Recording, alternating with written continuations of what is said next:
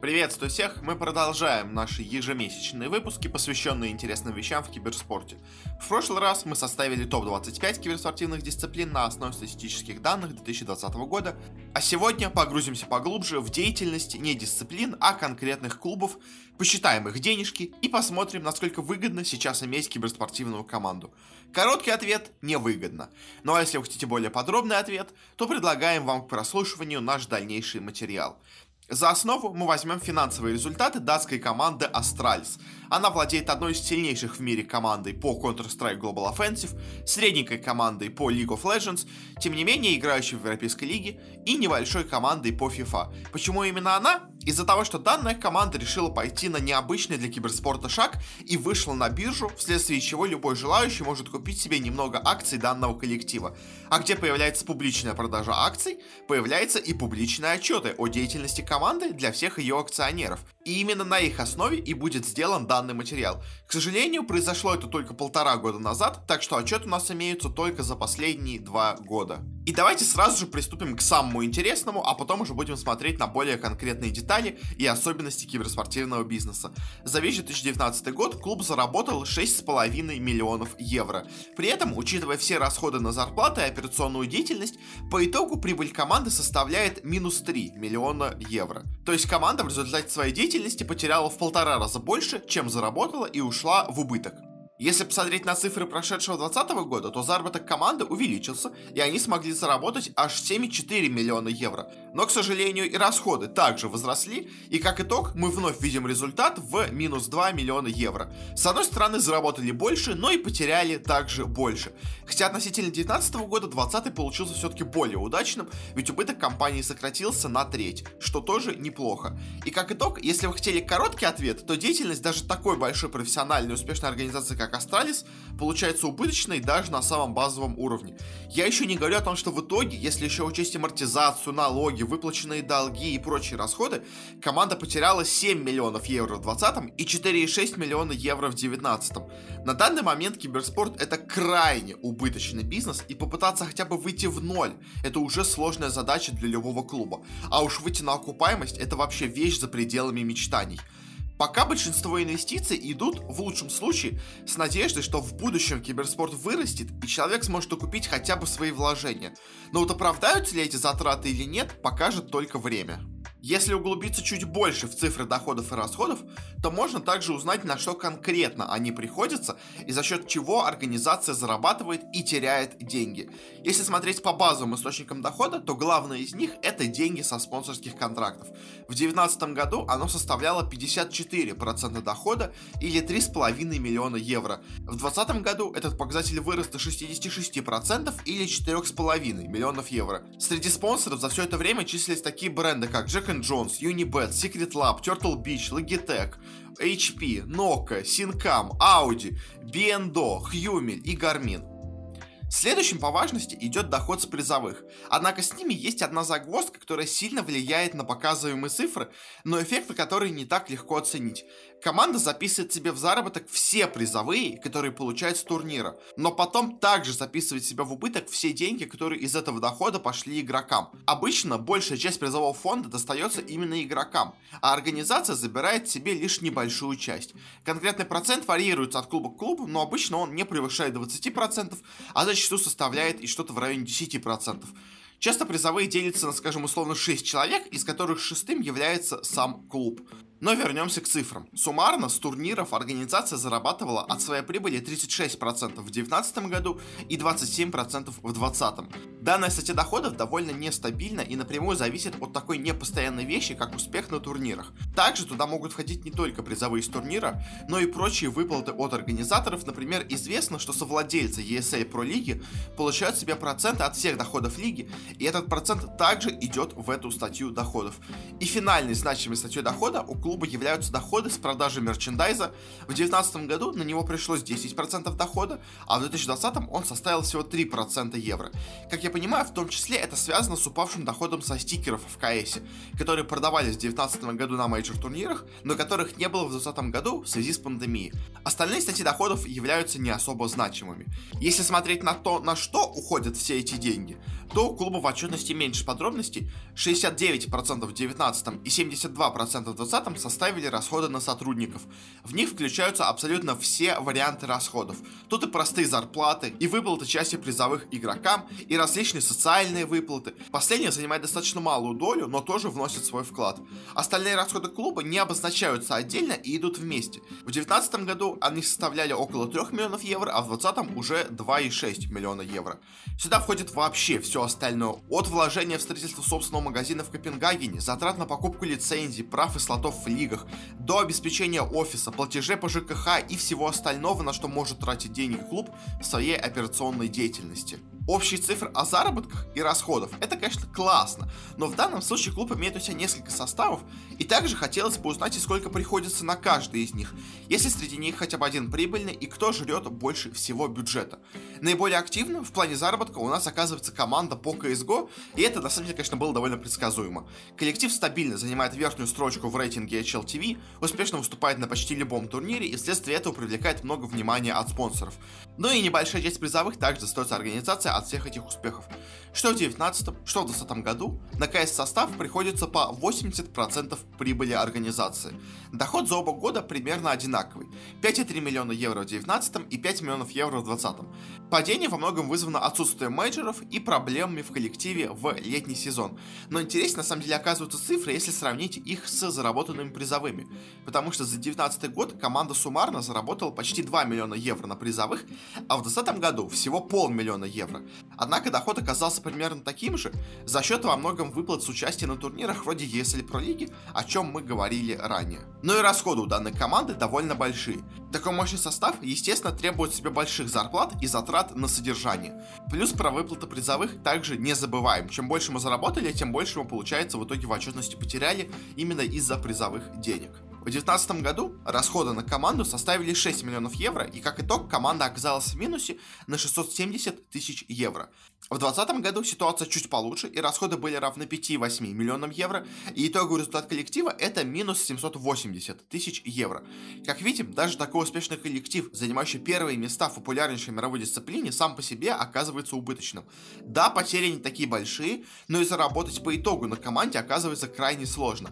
Также, судя по отчетам, руководство Австралии каждый раз отмечает, что финансовые результаты или соответствуют, или лучше ожиданиям. Так что подобные убытки это не что-то необычное, а вполне ожидаемая организацией вещь. А вот где ситуация становится действительно печальной, так это в Лиге Легенд. Состав Origin, ныне уже называемый Астралисами, показывал неплохой результат в весенней лиге, но в самой важной летней лиге в преддверии Worlds два года подряд проваливается тому же Лига Легенд в том числе известна своими не самыми большими призовыми, которые компенсируются выплатами самим командам на погашение зарплатных и прочих статей расходов. Но командам вроде Astralis это не сильно помогает. За 2019 год коллектив заработал всего 62 тысячи евро призовых, а за 2020 всего 17 тысяч евро. Но сами доходы от коллектива с учетом спонсорских сделок и выплат от Riot Games чуть больше. За 19 и 20 год команда заработала около миллиона евро, значительно меньше, чем с КС, и в общей отчетности это составляет около около 16-17% от всех доходов. Ну а теперь переходим к самому печальному, к расходам.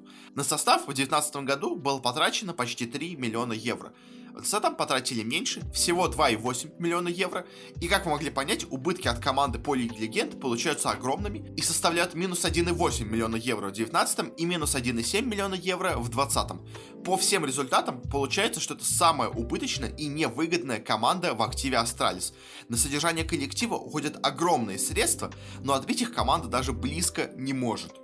Ну сторонке от гигантов у Astralis находится их состав по FIFA, сделанный скорее больше для имиджа и громких партнерств поначалу. Команда не сильно много зарабатывает, но и расходы у нее не слишком большие. В 2019 году коллектив единственный смог выйти в плюс, заработав 190 тысяч евро, потратив 54 тысячи и выйдя в итоге в плюс в 136 тысяч. В 2020 году же ситуация стала хуже.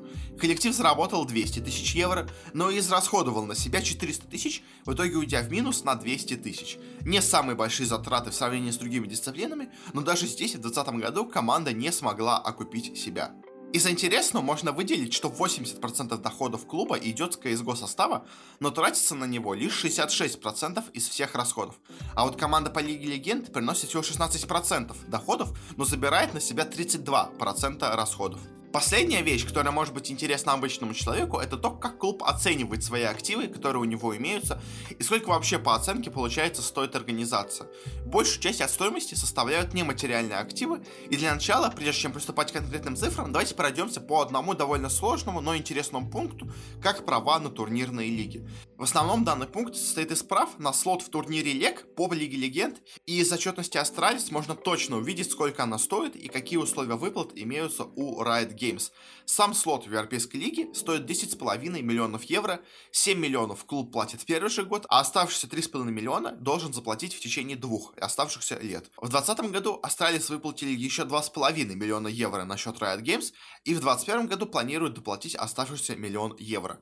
Но в самой бухгалтерской статистике слот в лиге амортизируется сроком всего в 4 года, из-за чего номинально команда теряет активов на 3 миллиона евро каждый год. Ну а теперь, закончив с лигой, перейдем к самим цифрам. Репутационно Традиционную стоимость бренда Astralis организация оценивает в 1,8 миллиона евро в 2019 и в 1,6 миллиона евро в 2020. Произошло небольшое падение, но не слишком существенное. Права на все торговые марки оценивались где-то в 1 миллион евро в оба года, а вот где видно серьезное падение, так это в стоимости прав на игроков. В 2019 году их оценивали в 3,5 миллиона евро, а в 2020 всего в 2,2 миллиона. И не очень понятно, чем это вызвано. Состав по CSGO стал играть чуть хуже, но не то чтобы настолько плохо.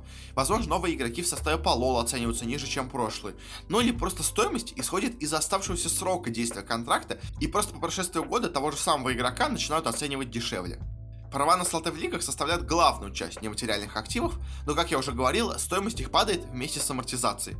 В 2019 году их оценили в 9,3 миллиона евро, а в 2020 уже в 6,2 миллиона евро, и во многом это связано как раз с амортизацией слота в леге. В итоге нематериальные активы упали с 15,6 миллионов евро до 11 миллионов евро, и связано это с уменьшением оцениваемой стоимости прав на турниры и игроков.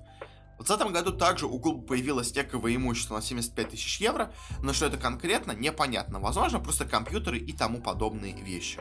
Интересно также является и оценка задолженности перед Астралисом. В 2019 году ей были должны 3,2 миллиона евро, и в основном это были задолженности призовых и спонсорских выплат. В 2020 году задолженности выросли почти до 4 миллионов евро, но интересно, что в этот год все организаторы турниров справились с работой и большинство денег выплатили, а вот спонсоры имеют на себе основную часть задолженностей в прошедшем году. Ну и также у организации имеются и просто свободные деньги на счету. В 2019 году их было около 12 миллионов евро, а в 2020 оно упало уже до 7 миллионов евро, во многом за счет того, что организация просто сама по себе убыточна. И как итог, суммарная стоимость всех активов Astralis упала за этот год с 31 миллиона евро до 22. Это связано в основном как с потерей денег на убыточной деятельности клуба, так и с уменьшением стоимости прав на игроков и лиги. Основная и общая информация об Astralis у нас на этом заканчивается, и в этом разделе мы поговорим о более финансовой стороне вопроса, так что если вам это не так интересно, то предлагаем перейти к следующему разделу по тайм-коду. Вообще говоря об отчетности Astralis, в ней на данный момент присутствует очень много нестабильных и сильно разносящихся показателей, особенно в 2019 году, из-за того, что организации всего полтора года от роду. В середине 2019 года она отделилась от Refresh Entertainment и разделилась с Blast, и как итог имеет местами запутанные операции. Также она осуществляла регистрацию в середине отчетного периода, и в отчете за 2019 год есть как результаты после создания, так и суммарные результаты за весь год. Есть большие вливания средств в виде отпущенных долгов от бывшего владельца. Есть средства, выделенные на выкуп организации, есть средства, полученные от IPO и так далее. В общем, все сложно, но давайте попробуем посчитать хотя бы некоторые основные финансовые показатели и попробуем применить их к киберспортивной команде и оценить ее деятельность по данным критериям. Для начала давайте оценим ликвидность команды и посмотрим на ее возможность оплатить свои обязательства в краткосрочном и долгосрочном периоде. Астралис имеет коэффициент текущей ликвидности в размере 2,7 в 2019 году и 2 в 2020 году, что является довольно хорошим показателем и говорит о способности дважды оплатить свои обязательства. Оно же будет являться для компании и коэффициентом абсолютной ликвидности, поскольку все оборотные активы клуба являются денежными средствами, доступными сейчас или в ближайшем будущем. Коэффициент денежного потока у команды, естественно, довольно низкий и отрицательный. Он составляет минус 0,37 в 2019 и минус 0,82 в 2020. Это плохой результат, и данный показатель должен быть положительным для здорового существования бизнеса. Получается, что с каждого евро текущих обязательств клуб терял 1,4 и где-то 1,8 евро в каждом из годов. Что, естественно, не есть хорошо, и в долгосрочной перспективе с такими цифрами бизнес закроется. Далее давайте посмотрим, чем обеспечены активы компании. Коэффициент задолженности к активам находится на уровне 0,3 в обоих годах, что показывает довольно малую рискованность компании и то, что она может оплатить все свои задолженности, используя свои активы в крайнем случае. Остальные подобные показатели обеспечения не имеют особого смысла, так как они во многом завязаны на прибыли компании, а она, как известно, у нас только отрицательная. Так что команда по итогу оценивается скорее как нежелательной для инвестиций ввиду возможного скорого банкротства. Но вот на что можно посмотреть, так это на эффективность клуба.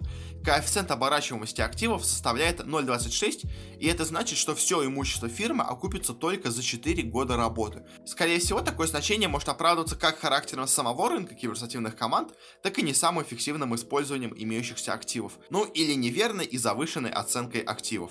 По итогу можно было бы посчитать еще различные показатели, включая показатели, связанные с акциями клуба, но особого смысла в этом нет, поскольку большинство из них опираются на заработок команды, а он у нее отрицательный. Но если не учитывать это, то у клуба имеется довольно хорошее соотношение активов и пассивов, не имеется каких-то излишних задолженностей, которые нечем покрыть. Самая главная проблема по итогу получается в том, что при всем этом Астралис просто зарабатывает слишком мало денег. Слишком мало, чтобы выйти в плюс, слишком мало, чтобы оправдать огромную стоимость используемых активов, в очередной раз мы видим, что с точки зрения инвестора, работающего на максимальную прибыль, киберспорт пока неэффективен и сюда вкладываются только те, кто готов рискнуть и потерять все инвестиции. Ну что же, мы подходим к концу, и теперь, я думаю, вам больше известно о бизнесе киберспортивной команды, и точно понятно, что, как видите, киберспортивный бизнес на данный момент далек от заработка, и почти никто, даже такие крупные и успешные команды, как Astralis, не могут заработать на этом. Что уж говорить про другие коллективы без таких результатов и мощных спонсоров. Надеемся, что данный материал был для вас интересным и что вы узнали из него несколько новых для себя вещей. Это не самый стандартный для нас формат, но периодически посмотреть на киберспорт с такой вот финансовой точки зрения тоже должно быть полезно. К сожалению, в открытых источниках находится очень мало данных, так что приходится довольствоваться тем, что есть. Будь у нас хотя бы несколько команд, уже можно было бы сделать сравнение разных коллективов, а тут приходится довольствоваться одним клубом на протяжении всего двух лет. Но пока киберспорт это вещь довольно новая и молодая, так что приходится работать с тем, что доступно. Ну а на этом я с вами прощаюсь. У нас каждую неделю выходит регулярный новостной подкаст, а в идеальном плане раз в месяц выходят подобные выпуски с анализом ситуации в индустрии в целом. И если вам это интересно, то можете на нас подписаться. Мы есть в ВКонтакте, в Твиттере и Телеграме. Еще раз всем спасибо, сидите дома и не болейте.